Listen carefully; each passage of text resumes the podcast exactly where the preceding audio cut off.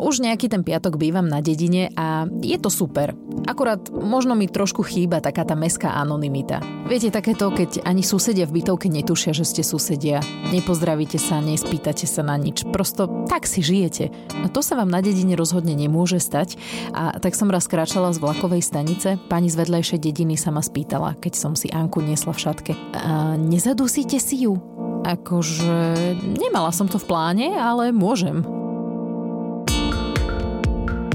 Tých otázok, ktoré dostávam, odkedy som mama, je neúrekom. A vlastne je to milé, že sa o vás ľudia zaujímajú. No nie?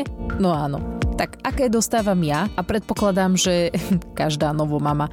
O tom bude táto časť podcastu Triezva mama.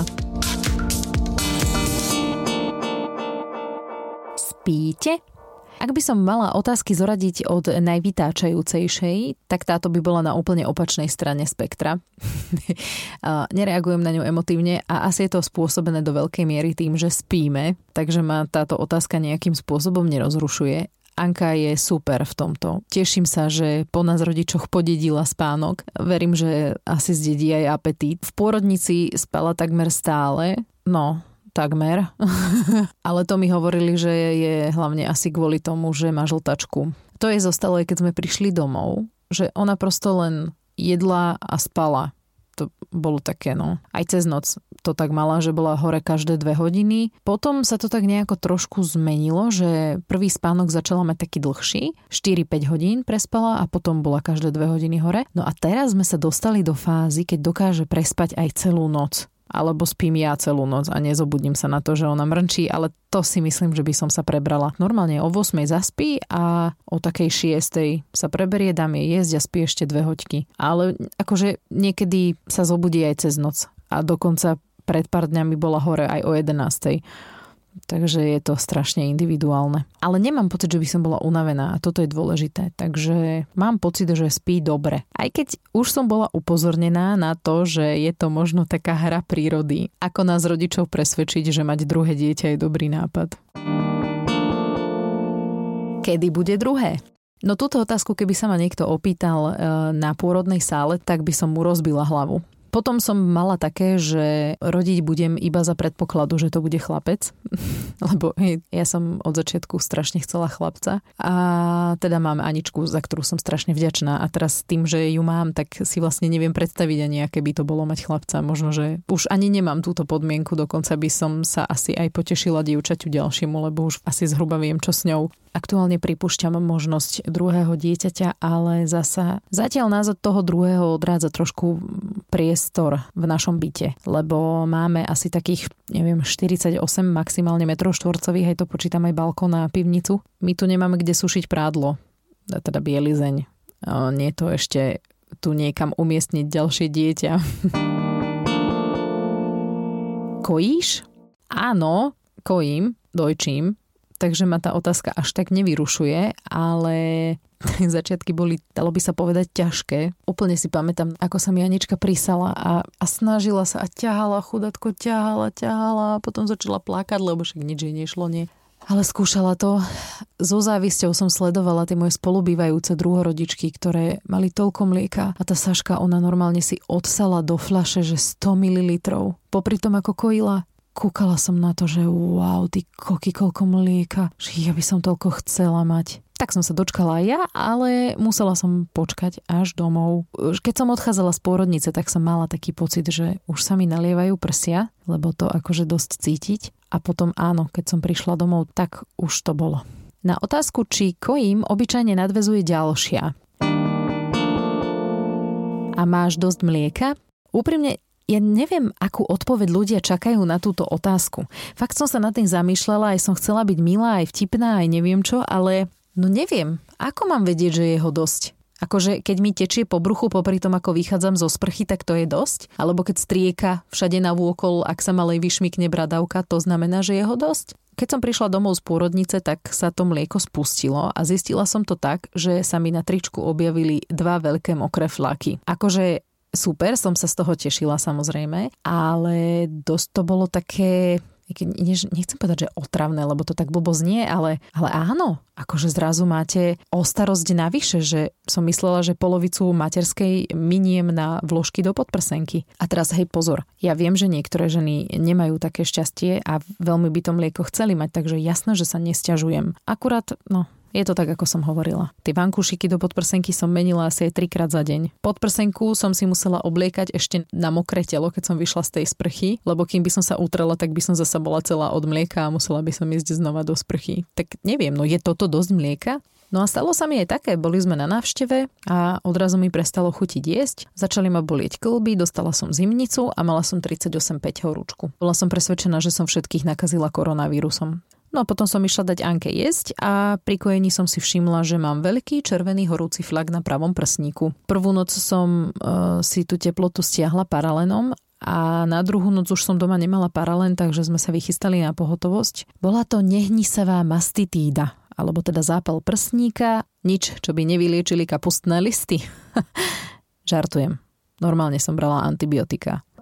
Kapustné listy. Ja neberiem nikomu presvedčenie, že sú na zápal dobré. Ale fakt som to nechcela riskovať.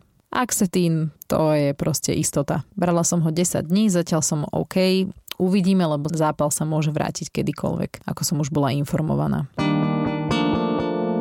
Môžem si ju popestovať? Ja s týmto nemám absolútne žiaden problém. Pokojne si ju zober si ju aj na pol dňa, len prosím, nehojdaj mi ju. Áno, toto je veta, ktorou sme veľa ľudí šokovali. Predpokladám, že aj vy ste sa teraz zháčili, že čo? Nehojdaj to jak? Kamoškina mama nám ju dokonca vrátila s tým, že keď ju nemôže hojdať, tak ona ju nechce. Ja chápem, že to je hlboko v ľuďoch zakorenené, veď aj keď vidíte dieťa v škôlke hrať sa s bábätkom, tak čo robí? No hojda tú bábiku. My sme si ale s Jankom povedali, že to skúsime, že skúsime to Anke neukázať, že teda je táto možnosť, že by sme ju húpaním uspali. Nemá ona odkiaľ vedieť, že to hojdanie je dobré, tak jej to prosto neukážeme. Áno, keď je v kočíku a ideme po kockách, tak jasné, že ju to hojdá, aj keď je v nosiči a kráčam, tak sa hojdá, ale takéto, že idem ju uspať, tak teraz s ňou chodím po byte a hojdám ju na rukách, tak toto nepozná. Ani ona, ani my. A teraz by možno mohli niektoré mamičky namietať, že na čo sme si robili dieťa, keď sa nám nechce venovať mu. Ako ja sa Anke venujem dosť. Len jednoducho nepovažujem za potrebné ju hojdať. A pamätám si, že mi kamoška núkala takúto srandu na hojdanie, že položíte do toho dieťa a ono ho to v tom hojda. No tak som jej povedala, že to nechcem. No a možno sa pýtate, čo robíme, keď pláče. No zoberím ju na ruky. Akože mám ju na rukách. A prechádzam sa s ňou, ale nerobím s ňou ten taký hojdavý pohyb. A nebude jej zima? Toto bola moja najobľúbenejšia otázka v lete. Anka sa narodila 28. júla, vonku bolo 3800 stupňov, takže som jej pochopiteľne obliekala iba bodíčko s krátkym rukávom a nič viac. A ľudia sa ma pýtali, či jej nebude zima. Akože ja chápem, že novorodenec má tú kožičku tenkú, aj tak, ale zima? Keď som niekde stála, tak podo mnou zostal mokrý flak. Ja som sa väčšinou opýtala, že a tebe je? No, to zabralo. Alebo potom som sa ešte naučila odpovedať. Pýtala som sa jej, nehovorila nič, takže asi je v pohode. Ináč, čo je zaujímavé, a to som si vlastne uvedomila teraz, ako nahrávam ten podcast, že ako sa vonku ochladilo, tak mám problém občas, že čo jej obliecť a som taká na vážkach, že či jej toto stačí, ale nepotrebovala by viac. A paradoxne, teraz sa ma to nikto nepýta. Na koho sa podobá? Toho nepoznáš. Toto ľuďom najradšej odpovedám, keď je pri mňa aj Janko. Ale teda pravda je taká, že neviem. Nevieme odpovedať. Fakt, Anka sa podľa mňa nepodobá ani na jedného z nás. Buď teda má z každého čosi, alebo nám ju v pôrodnici vymenili. Ale tak akože má moju jamku, možno Jankov nos. No a to sme asi skončili. A najhoršie na tom je, že nemám ani ju s čím porovnať, lebo ja som sa narodila v období, keď sa ešte nerobili deťom fotky.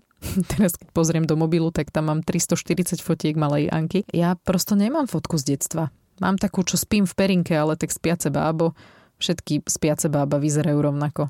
Janko ten je o 5 rokov mladší, takže on už fotky z detstva nejaké má a dá sa povedať, že by sa možno mohla trošku podobať na ňo. Ale ja neviem. Budeme musieť asi chvíľu počkať ešte. Čo na to táto? A samozrejme, že s dieťaťom prichádza aj veľká pozornosť od iných ľudí. Každý sa síce pýta to isté, ako sa máte, rastie, spí. Akože je to fajn rozprávať prvých 15 krát, ale potom už ten 60. už odpovedaš tak veľmi stručne, až by som povedal tak odrážkovito, keď to porovnáš s tou prvou odpoveďou. Ale zase na druhej strane ja to vždycky hovorím, že ten 62. človek nevie, že pred ním sa ťa na to pýtalo ešte 61 ľudí, vieš. Čiže on má také isté právo na to vysvetlenie, jak ten prvý. Akurát, že jeho smola, že došiel neskoro. Ale akože v píte, ešte sa vyspí a hovorím, že aha, a on mi teraz hovorí to, čo ja som počul už 58 krát a ja hovorím, že aha, ha, no, pravda.